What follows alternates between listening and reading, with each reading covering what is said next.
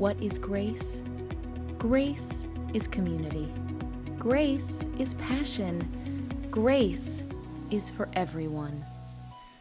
Today, we continue our series on things that are and are not in the Bible.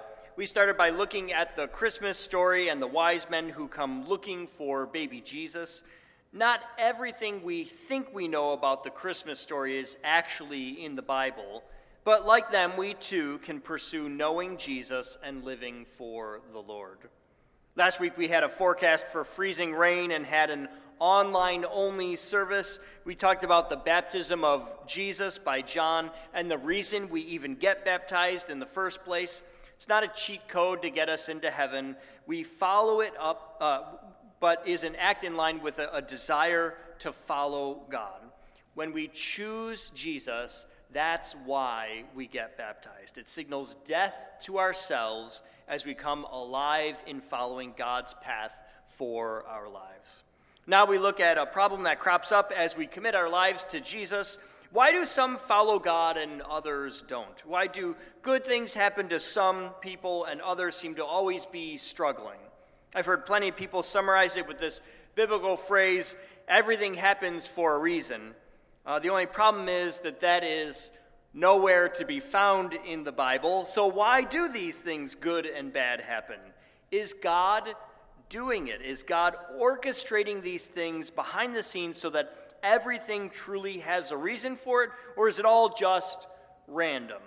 Let's explore the scriptures and see if we can get to a decision on everything happens for a reason. Our scripture for today comes from Romans 8, and Erica is going to return for us to read that for us. Here, the Apostle Paul describes the future glory of God's coming kingdom and the hope that we have in Christ. I want you to listen for what Paul describes as our purpose as we dive into this question of whether everything happens for a reason or not. Let's listen to Romans 8 18 through 30 as the Apostle Paul reminds us of our struggles and the call on our lives. here now the word of the Lord. I consider that the sufferings of this present time are not worth comparing with the glory about to be revealed to us. For the creation waits with eager longing for the revealing of the children of God, for the creation was subjected to futility, not of its own will, but by the will of the one who subjected it, in hope that the creation itself will be set free from its bondage to decay and will obtain the freedom of the glory of the children of God. We know that the whole creation has been groaning in labor pains until now, and not only the creation, but we ourselves, who have the first fruits of the Spirit, groan inwardly while we wait for adoption, the redemption of our bodies.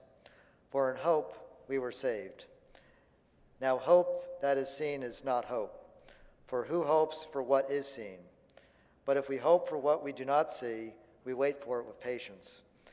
Likewise, the Spirit helps us in our weaknesses, for we do not know how to pray as we ought, but that very Spirit intercedes with sighs too deep for words.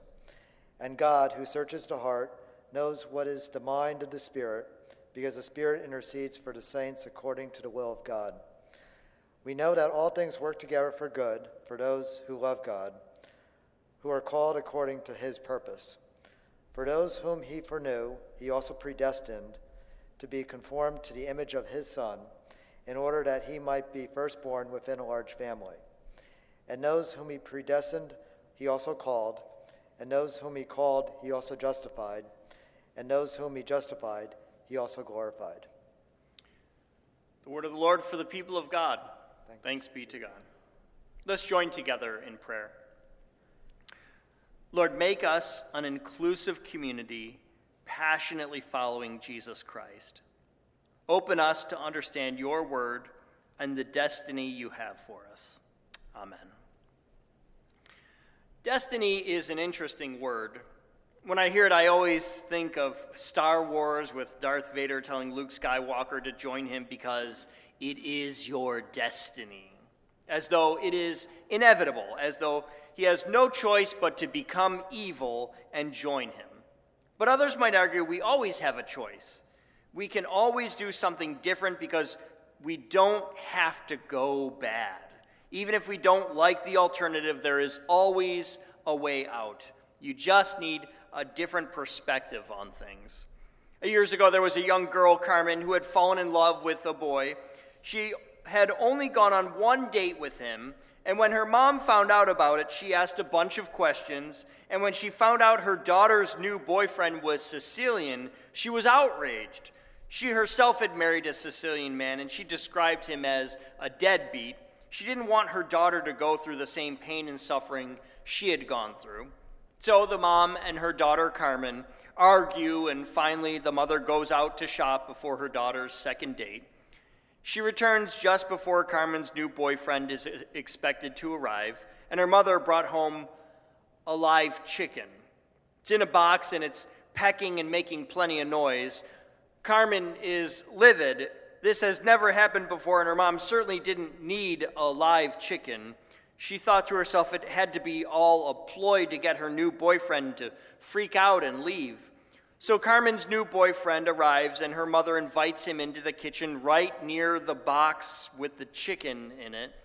She's chatting him up, asking about his family, his school, and the whole time he's looking over at this box with a chicken in it. Finally, she addresses the, the chicken in the room, and she asks the boy if he's ever killed one before. He hadn't, but he felt a certain sense of pressure from Carmen's mother. He felt like he had to say yes, so after some coaxing and badgering, he says he has done that before. She gives him a knife and demands that he does this thing for her. And he does. He quickly and cleanly kills the bird, and she invites him to come back in a few days for some chicken cacciatore. Now, after this happens, the two go off on their date, but they literally never speak of it. They just completely ignore that this bizarre event even happened. But years later, they are asked about it because these two teenagers eventually went on to get married. Carmen says, reflecting back on it, she is so grateful to her mother. Her mom wanted to make sure she was dating a man who loved her who would do just about anything for her.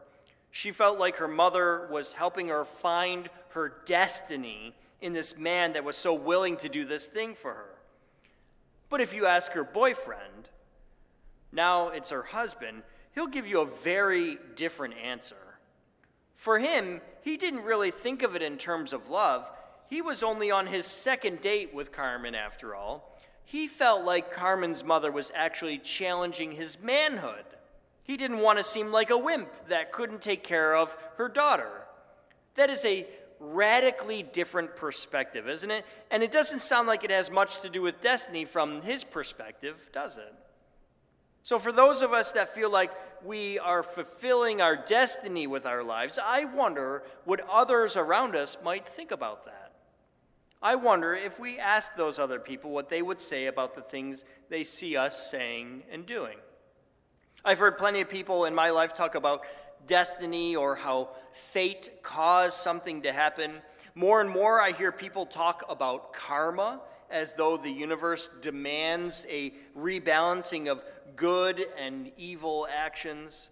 Uh, just the other week, I did something I later regretted, and when something else happened that was bad, uh, something that was out of my control, the first thought that popped into my head was Did God do that to teach me a lesson? Is that how it works? The Bible certainly has some interesting things to say about these concepts. The, the specific word destiny, though, doesn't ever show up in the Bible. Instead, the word we see is predestination. Some churches have very strong feelings about this word, as though uh, there is one very clear idea in the scriptures that God is in control of everything. That's how they read these few verses. God makes it so that some choose good while others choose evil, that everything God, uh, that happens to you happens exactly as God has planned it out for you. The problem, of course, is that if God makes everything happen exactly as it happens, then we have no responsibility for anything. Good, bad, it doesn't matter. It's all on God, not on me. A few weeks ago, just after celebrating Christmas, there's this really tough passage that is read about every other year in many churches. It's the story of Mary, Joseph, and baby Jesus fleeing from their home to avoid King Herod. The king is rabidly jealous of this newborn child who is being called the Messiah, the king of all Israel. Um, so he decides the best way to get rid of this threat is to just kill all the babies. Now, some people go too far and say, oh, this awful tragedy killed thousands of children and an entire generation was lost. No, that's, that's not what happened. It was all the babies in that town up to two years old. So we're talking about maybe 20 or 30 babies at most. It's still awful. And I don't want to minimize the loss that those families would have experienced. But it didn't happen everywhere, just in that one town. Now let's pause and look at that for a moment. God sent his son into the world, and a man murdered babies because of it. Would anyone pin God for those murders? Would anyone say Herod is not responsible for those deaths? Of course he is. God didn't make him murder those children, he did it out of his own jealousy. He is directly responsible for his own sin. Do we blame God for the evil actions of people? I would hope not. I just heard a story this week of someone who said when 9 11 happened, they saw it with their own eyes from an office building across the river. They were heartbroken, and for a season, it cut their connection with God. They said, Why would God let such an awful thing happen? And it took a long time for them to realize that's simply not how God works. God has not set everything in motion predetermining every action we take. God is not to blame for human sin. So if you hear someone say everything happens for a reason, don't think God is controlling everything and making this happen. That is a bunch of malarkey. But is there another way to understand this phrase? Does everything happen for a reason?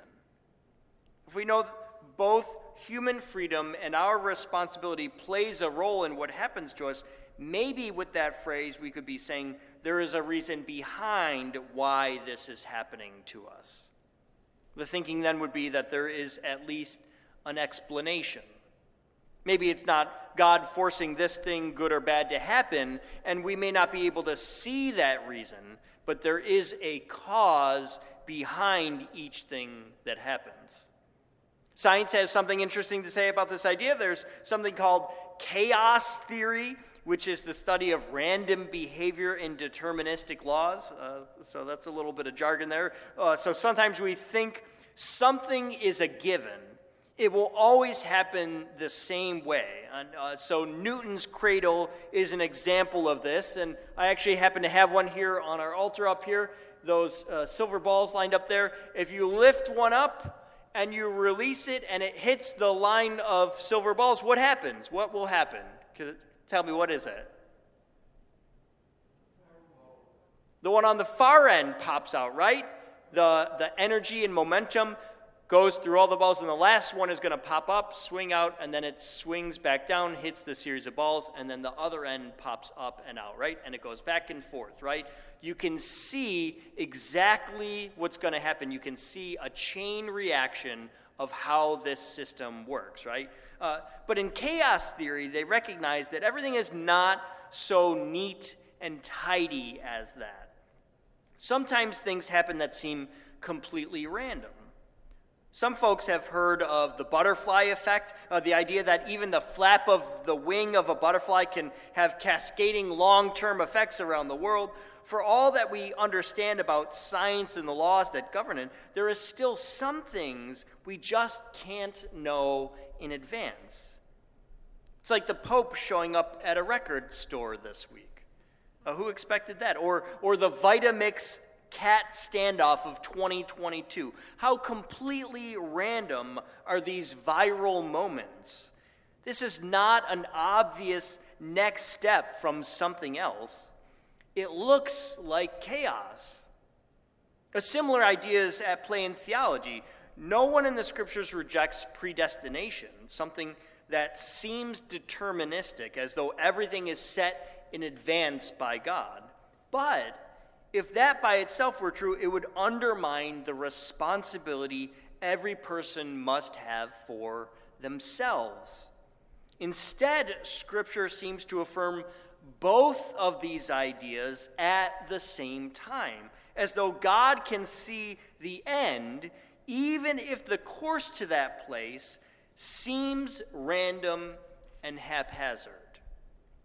This is where things suddenly can make sense. Paul isn't telling us all things work together for good because God is making bad things somehow magically actually good things. No, he is saying God is at work despite the bad things, despite the chaos at work in our lives.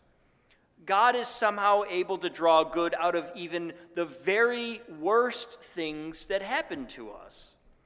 And the evidence for this is not in a miracle that only happens for true believers or bad things somehow never happening to us. It happens in the coming of the kingdom of God. Heaven is a picture of what our world will look like when God's reign is complete and total. Everything will one day be good, evil will be completely abolished. Injustice is over, inequality is gone, hunger and homelessness come to an end. This is what it means to pray for the kingdom of God. God will complete the transformation of everything from evil and chaos to complete good. In the meantime, there are still bad things. In the meantime, evil still happens around us. Does everything happen for a reason? Well, yeah, because God isn't in charge of everything yet. Some people still resist the will of God with the freedom God gives them. There is still randomness despite the absolutely clear determination of God to bring future order and a future good to every corner of the world. Maybe another way to say it is instead of everything happens for a reason, we could say, in the end, God will make everything right. God's goal for humanity cannot be thwarted. There may be problems for us today, but in the end, God will bless us. God will rule, and the world will be fair and right. Let me end with this. Uh, there's this movie called The Map of Tiny Perfect Things. It's a lovely film about two teenagers who are stuck in a time loop. The same day keeps playing over and over like Groundhog's Day. But the boy Mark thinks maybe if they can find all the perfect moments throughout the day, it will release them from this bad cycle they are stuck in. So, so they go searching. They find an eagle that swoops in to snatch a fish out of the water, a skateboarder that lands the perfect trick, a janitor that plays an absolutely beautiful piece on the piano. More and more moments are discovered that add to their map. I won't give away the ending, but all these perfect pieces don't remove the pain of evil and sin and sickness, but they can move us forward. They can help us let go of the things that have held us captive so that we can move toward the life God has for us. I think of our family promise dinner. There are 150 people that are going to eat well tonight because a few people here donated money, and Patricia helped organize some volunteers. She has stayed committed to a beef dinner despite the price of it nearly doubling because this is probably the only meal for the whole year that'll get to uh, be a good, healthy meal like this for them. Think about it 150 people will eat today because of you. God is at work in your hearts and lives, drawing the world a step closer to the world He has for us. It's heaven on earth. Is it predestined by God that we would do this, making this meal? No, it's a choice we make as a sign of our love for God. That meal tonight is one of the tiny, perfect things that are happening all over the world. If we have eyes to see it, we'll notice that God is drawing God's people into a way of life that will bless all people, not just ourselves, but all people, as we commit ourselves to love God and love God's world more every day. Does everything happen for a reason? Not if you're trying to say God is controlling every moment of our lives. God gives us a choice, and we can use it for good or for ill. Things happen, and randomly we might face the worst life has to offer, but we do know that in the end, God will reign over all things. God will have brought every problem we've ever faced and bent it toward the ultimate good of the everlasting kingdom of God. In the meantime, let's look for those tiny perfect moments, the ones that might encourage those around us to pursue the life God would have for us. Amen. Amen. For everything happening at Grace, check out our website at gumc.org.